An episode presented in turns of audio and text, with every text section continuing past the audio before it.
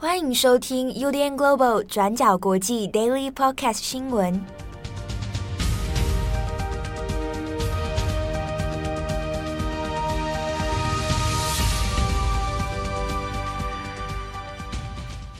Hello，大家好，欢迎收听 UDN Global 转角国际 Daily Podcast 新闻。我是编辑七号，我是编辑佳琪。今天是二零二二年五月三十一号，星期二。好，今天星期二，帮大家更新几则重大国际新闻。第一条，我们还是来看一下关于乌克兰战争之后，那先前我们都有提过的关于俄罗斯的石油禁运的问题。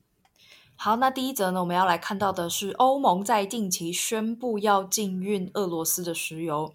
根据 Financial Times 的报道，在经过了好几周的长期谈判之后呢，欧盟领导人在近日已经达成了协议，将会禁止俄罗斯的石油进口，来作为抵制战争的手段。那具体的协议内容跟条件到底是什么呢？根据报道指出说，在近日正式达成的这个禁运内容，包括说禁止海运的石油，还有石油产品采购的进口。那这些产品的总量呢，大约是占了欧洲从俄国所有进口总额的三分之二。那但是呢，对于通过这个特定的输油管从俄罗斯输送过来的石油，有一些地方是暂时豁免的。那这里指的这个特定的输油管呢，也就是德鲁日巴输油管，或者有一些翻译呢会把它翻译叫做友谊输油管。这条输油管呢，是当初俄罗斯要将石油运到匈牙利、斯洛伐克、捷克，甚至也包括波兰和德国这几个国家所建造的一条输油管。那不过呢，在过去，德国和波兰都已经承诺要停止从德鲁日巴输油管进口石油。那至于匈牙利总理奥班呢，在前阵子则是大家也知道，说他就提出了非常强烈的抗议，说他不愿意从俄罗斯禁运石油。那最终呢，匈牙利也从这次的谈判当中得到了欧盟的让步。欧盟呢就提出了一个提议，是说让匈牙利、斯洛伐克和捷克这几国会拥有额外的时间，来慢慢逐步减少依赖俄罗斯的石油，也让他们呢有了这个两年半的缓冲期。冯德莱恩就在昨天的会议中指出说，匈牙利在未来可以从克罗埃西亚的亚德里亚输油管得到石油供应。那因此呢，才为了这个过渡期，让匈牙利提供额外的一个缓冲的时段，让他们可以慢慢脱离俄罗斯的石油供应。那至于现阶段呢，欧欧洲的各国政府是还没有确定这一项石油禁令会持续多长的时间的，只是宣布呢，这是一个暂时性的措施。那除此之外呢，在禁运石油之外，这一次的协议也包括说会将。俄国的联邦储蓄银行踢出 SWIFT 系统，另外呢，也会禁止三间俄罗斯的国有广播公司将不再被允许用任何形式在欧盟地区发表内容，不管这个内容指的是有线电视、是卫星电视、网络，还是通过手机 APP，都会被禁止。那除此之外呢，在这一次的这个协议中也提到说，将会制裁需要为乌克兰战争罪行负责的所有个人。那在这一次的这个禁运令通过之后呢，到底会怎么样？在欧洲理事会的主席查尔斯·米歇尔就在这一次的协议之后，对整个这个协议的内容表达了欢迎。他在推特上写道说呢，这将会切断俄罗斯战争机器背后的巨大资金来源，并且有可能会是最大程度上的向俄罗斯施压来结束战争。那不过呢，Financial Times 的报道其实也提到一件事情，就是说呢，这项石油禁令也有可能会扭曲了欧盟石油市场的竞争价格。因为呢，现在所有跟俄罗斯输油管相连的俄国炼油厂价格都开始大幅下跌，反而享有呢他们对外，也就是对欧盟以外的地方出口的优势。目前呢，在俄国的乌拉尔原油的交易价格大约是每桶九十三美元，而至于国际的石油标准布伦特原油的价格呢，则是每桶一百二十美元。那虽然呢，过去在通过这个德鲁日巴交输油管来交给欧洲的石油，可能不会低到这个九十三美元这么低的价格，因为还是要看过去各国怎么去签订他们的这个石油合约的内容。但是呢，匈牙利石油集团 MO 他们就表示说呢，自从三月以来，就因为这个俄罗俄国的石油价格一直崩跌，导致呢，就是他们也暂时享有了短期的这个利润飙升，因为匈牙利的石油集团依然还是在使用俄罗斯所供应的乌拉尔原油。在 Financial Times 的报道就指出说呢，在过去这一间是匈牙利最大的石油集团公司，他们几乎是完全依靠乌拉尔原油，所有的基础设施也都是为此而设立的。那不过近期呢，也随着布伦特原油跟乌拉尔原油的价格逐渐拉开，那也代表呢，他们的利润会在这一段转型期中大幅增加。不过，MOL 这一边的官方呢，他们也推估说，如果未来要升级他们当地的炼油厂，让工厂能够顺利转型升级，来配合不同种类的石油供应，可能对他们来说也会有一段很严重的阵痛期。他们估计呢，可能要花费高达七亿欧元来准备这些设备，而且可能也要花上好几年的时间才能够成功转型。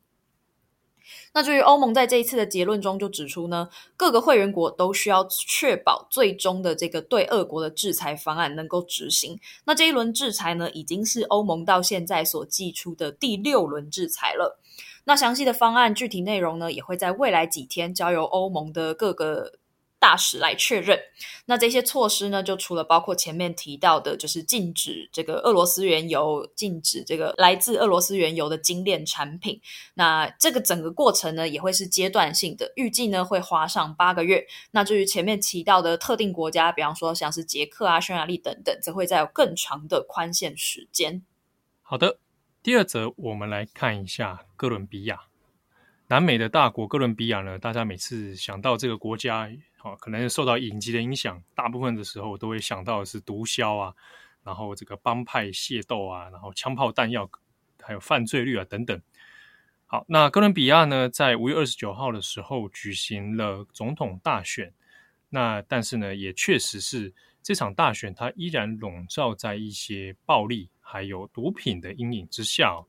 就连五月二十九号当天投票的时候，地方都还有发生爆裂物爆炸。然后呢，有武装集团跟贩毒集团发生一些冲突的这样的情形哦。那甚至是候选人自己都还有受到一些武装集团的死亡威胁。好，那哥伦比亚的大选，我们这边帮大家稍微看一下哦。哥伦比亚的选举呢，它的总统任期是四年，但是从二零一五年之后就有通过修宪的方式哦，总统的任期改成你是不可以连选连任的。哦，所以你的任期就是四年之后就必须来替换哦。那哥伦比亚的选举呢，它是采用两轮投票制，也就是说，第一轮的投票如果没有任何一个候选人他是超过半数哦，得票没有超过百分之五十以上的话，那就会进入到第二轮的选举。那今年二零二二年五月二十九号的选举呢，那也确实发生了，要进入到第二轮哦。在第一轮的选举里面呢，没有任何一个候选人超过百分之五十，所以呢，第二轮选举将会在六月十九号来进行。但现阶段整体的局势来看，哥伦比亚的选举，无论是谁当选，整体来说还是会造成政治啊、经济社会上面的动荡哦。我们先看这一次比较有利的啊，两位最后会决战的候选人是谁？第一个呢，这一次呃，算是意外的。他的声势哦越来越强呢，是左翼的候选人佩特罗，那现年是六十二岁。那会说意外，原因是因为过去哥伦比亚有很长一段时间都是由右翼保守派所执政哦。那这一次呢，左翼的佩特罗他的声势一年比一年更好。其实他已经是过去挑战过三次的总统大选了，但是都是落败。那这一次呢，他又再度能够进到这个决选。那以民调来说，他是蛮有机会来胜出的哦。他在第一轮的投票呢是超过百分之四十啊，但是还不到半数。那佩特罗自己呢，本身讲他是左翼哦，他其实年轻的时候就是这个游击组织哦，游自己是游击队出身的啊。那对于呃，俄罗哥伦比亚长期以来的贫富不均的问题哈，那经济不公平的问题，以及劳动阶级的压迫等等，好，那这个是比较传统典型的左翼的政治主张。所以他的支持群众里面就包括非常多的可能中下阶层，还有工人阶级啊等等这些的群众。那在过去几年当中，哥伦比亚因为这个杜克政府啊，现任的这一位右翼的杜克政府啊，常年的腐败、贪污、无能等等这些问题呢，那也导致有很多哥伦比亚的年轻选民啊，年轻的世代，他更愿意支持左翼的佩特罗。那哥伦比亚呢的二十八岁以下的这个年轻选民，大约占九百多万，好，那占整个选民里面的四分之一，所以。外媒的一些预估里面会认为说，如果佩特罗能够胜选的话，那这四分之一的年轻选民很有可能会是他这最后得胜的一个重要关键。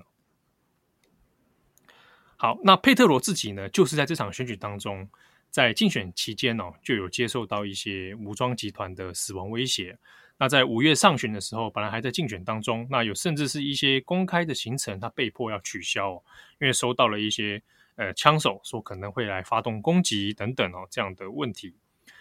但是呢，因为佩特罗自己属于这个南美的左翼啊，那现年是六十二岁嘛，所以他青年时期所来往的其他世界各地的左翼连线哦，那其实都有一些公开的支持啊，那比如说像法国的极左翼的梅朗雄啊，那就还有发公开信来支持佩特罗。那其实其他的地方也有类似的这样情况哦。那佩特罗自己呢，他的政治主张，那特别有针对在于税改的部分哦。税改这件事情，在二零二一年的时候，曾经引发哥伦比亚一个很激烈的社会抗争啊。二零二一年其实就在去年，当时呢，因为哥伦比亚因为经济的问题，然后犯罪率的居高不下，然后加上当时杜克总统强推一个这个税务增税改革政策哦。啊，要把这个民众的这个税收啊，把它提升，但也导致这个社会大众里面会觉得这个被剥削感非常强烈，而且甚至是民不聊生的状态。二零二一年的四月呢，引发了非常强烈的街头抗议，那甚至演变成暴力的警民冲突。那到这一次的佩特罗呢，他是主张啊，刚好是相反哦，那就是跟杜克完全的相反的政策，希望能够去征收的是富人税。然后让资金能够更做有效的分配哦。那当然，这样的做法啊，理想是归理想，但是呢，对于希望能够看见哥伦比亚改变、希望能够改变经济现况的选民来说，佩特罗的政策是比较有吸引力的。那另外也有谈到关于毒品的问题啊，毒品、毒贩，这个是哥伦比亚非常长久结构性的问题了。不过佩特罗在这边呢，他是主张说。和毒贩集团哦，其实是可以来做一个和平协议的啊、那就像先前跟这个地方的游击队，像 FARC、FARC 他们做这个和平谈判，那也可以比照这样的方式去跟犯罪集团、贩毒集团来做和平的协议。那希望能够终结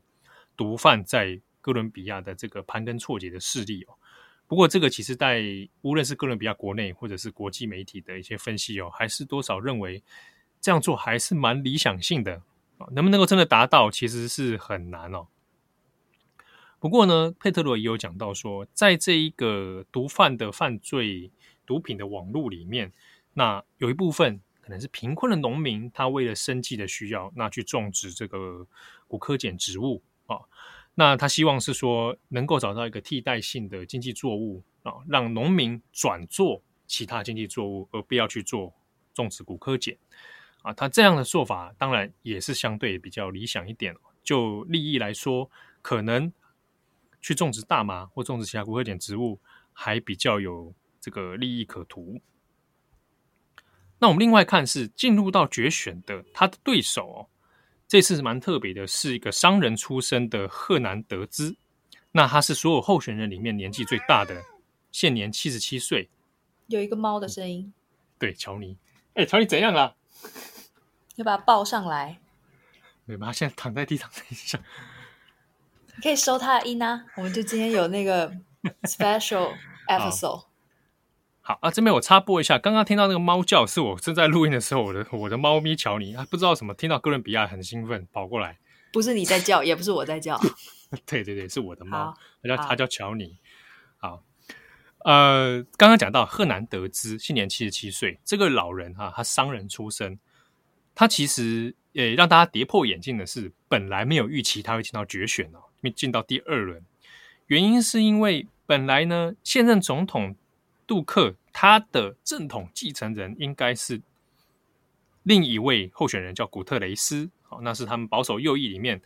比较执政党里面鼠疫的候选人。结果没想到古特雷斯输给了赫南德兹哦，那由这位商人来出现。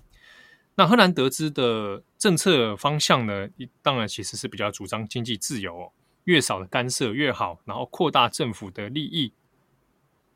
啊，他当然这些说法当然也是有引发一些比较左翼的人的不满哦。那甚至是对于税收改革这件事情，那赫南德兹就没有什么太多的呃改革的想法啊，可能会比照现任的这个政策来执行哦。但之中也有趣的是，虽然赫南德兹是年纪最大，七十七岁，但他是所有候选人里面竞选策略最年轻的一个啊。他大量的使用 TikTok，还有社群媒体来广发他的个人演说，或者发广发他的生活影像。所以呢，甚至也有说他是 TikTok 之王哦，哥伦比亚 T 抖音王这样的这个说法。那甚至电视辩论，他也几乎不太去参加啊。那用这样的方式打选战，那一路就进到决赛。不过呢，就现任民现在的民调来说，可能最后胜选的佩特罗机会还是比较大一点。那总体而言，根据卫报的民调显示哦，其实无论是谁胜选，大部分的民众对于哥伦比亚的政治前景、经济前景还是是比较失望的。那甚至是有。高达百分之七十五的选民认为，现在哥伦比亚整个国家已经走向是错误的方向。好，那接下来大选过后，其实包含国会里面，现在也没有任何一个政党是超过半席以上，啊、半数的席次以上。所以呢，无论谁当选，最后还是会迎来一个非常摇摆动荡的哥伦比亚。好，那最后一则新闻呢，来做一个。近期看到的一篇蛮好的报道的选读，这篇文章呢是来自 LA Times。那他们当时呢就是在这个南加州枪击案的时候做了非常多的后续报道。那这篇文章呢是关于如何应对枪击事件后，不管你是幸存者、你是目击者，或者是你是一些呃看到这些大量报道的人，你们怎么样感受到的心理创伤，还有你们可以怎么应对的一篇文章。那我们把它挑来当成今天的一个选读。好，那这篇文章的标题呢，叫做 “You may feel secondary trauma from all the coverage of mass shootings”，就是你可能会从这些大量的枪击事件当中感觉到所谓的呃继发性创伤，就是 secondary trauma，就是或者是台湾有时候也会翻成替代性创伤。那这篇文章呢，就是采访了几个心理治疗师，那他们来就是英英文是美美国的体系是 therapist，就是他们来讨论说到底要怎么样来处理这一种继发性创伤的问题。那这篇文章呢，就讲到说，现在是一个已经没有办法停止思考暴力的时代，在经常分散我们注意力的社群媒体上，永远充斥着它。不管你是感受到害怕、愤怒、不知所措、沮丧，还是麻木。都可能开始对你的身体有所影响。每一个标题、每一个导言、照片、影片，都可能让人感受到身体上的不舒服。透过阅读近期大量的大规模枪击事件的新闻，从水牛城、南加州，再到乌瓦德枪击案，我们正在经历专家所说的二次和集体创伤。那这篇文章就讲到了所谓的这个 secondary trauma，就我们刚刚提到，不管是叫二次创伤、继发性创伤或是替代性创伤，它的解释呢，他就引用了几个心理治疗师的说法。他们说呢，这种 secondary trauma 的意思是一种经常在急救人员、医疗人员还有常常目击创伤的人身上所看到的一个过程，但研究就表明说呢，通常拥有这种 secondary trauma 的人，他们也有可能会通过接受媒媒体的内容，接触到的这些创伤性事件，来导致呢这些目击的人感受到强烈的焦虑、应对困难，还有无助感以及巨大的恐惧感。那这是第一种，就叫 secondary trauma。那另外文章呢也提到了另一个现象，叫做 collective trauma，就是集体创伤。那这些心理治疗师呢，他们提到说，所谓的集体创伤呢，指的是人们目击到了这些对于创伤还有可怕事件的集体心理反应。那尤其呢，这个集体指的可能是一群人他们共同经历到的事件，比方说，就像是在水牛城的枪击案，或者是在南加州的教会枪击案。Collective trauma 呢，通常指的是它可以影响到整个社区，比方说呢，像在这一次的枪击事件当中，可能所谓的台裔社群等等，那人们呢会在这个 collective trauma 里面，会以同样也会感受到无能为力，还有强烈的情绪。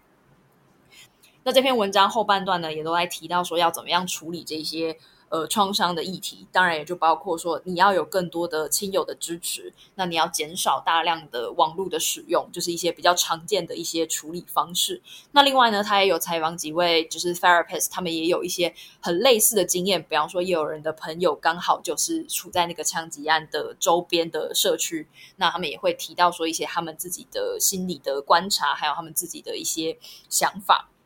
那尤其他们也提到说呢，其实当大规模枪击事件发生的时候，即使你身不在现场，你只是看到非常多的这些呃影片或者是照片或者是新闻，但它确实会影响到人的心理状况，那也会影响到人看待世界的方式。尤其呢是针对这一些枪击案针对的少数族裔，比方说呢，他们也有可能会开始思考说，诶，我的世界到底是安全的吗？我现在人在这里是不是安全的？或者我未来要再多做一些什么来保障我自己不会因为这些事情而再次受到伤害？那这篇文章呢，就也推荐给大家，有空的话也可以来阅读一下他们的全文。好，感谢大家的收听，我是编辑七号，我是编辑佳琪，我们下次见，拜拜，拜拜。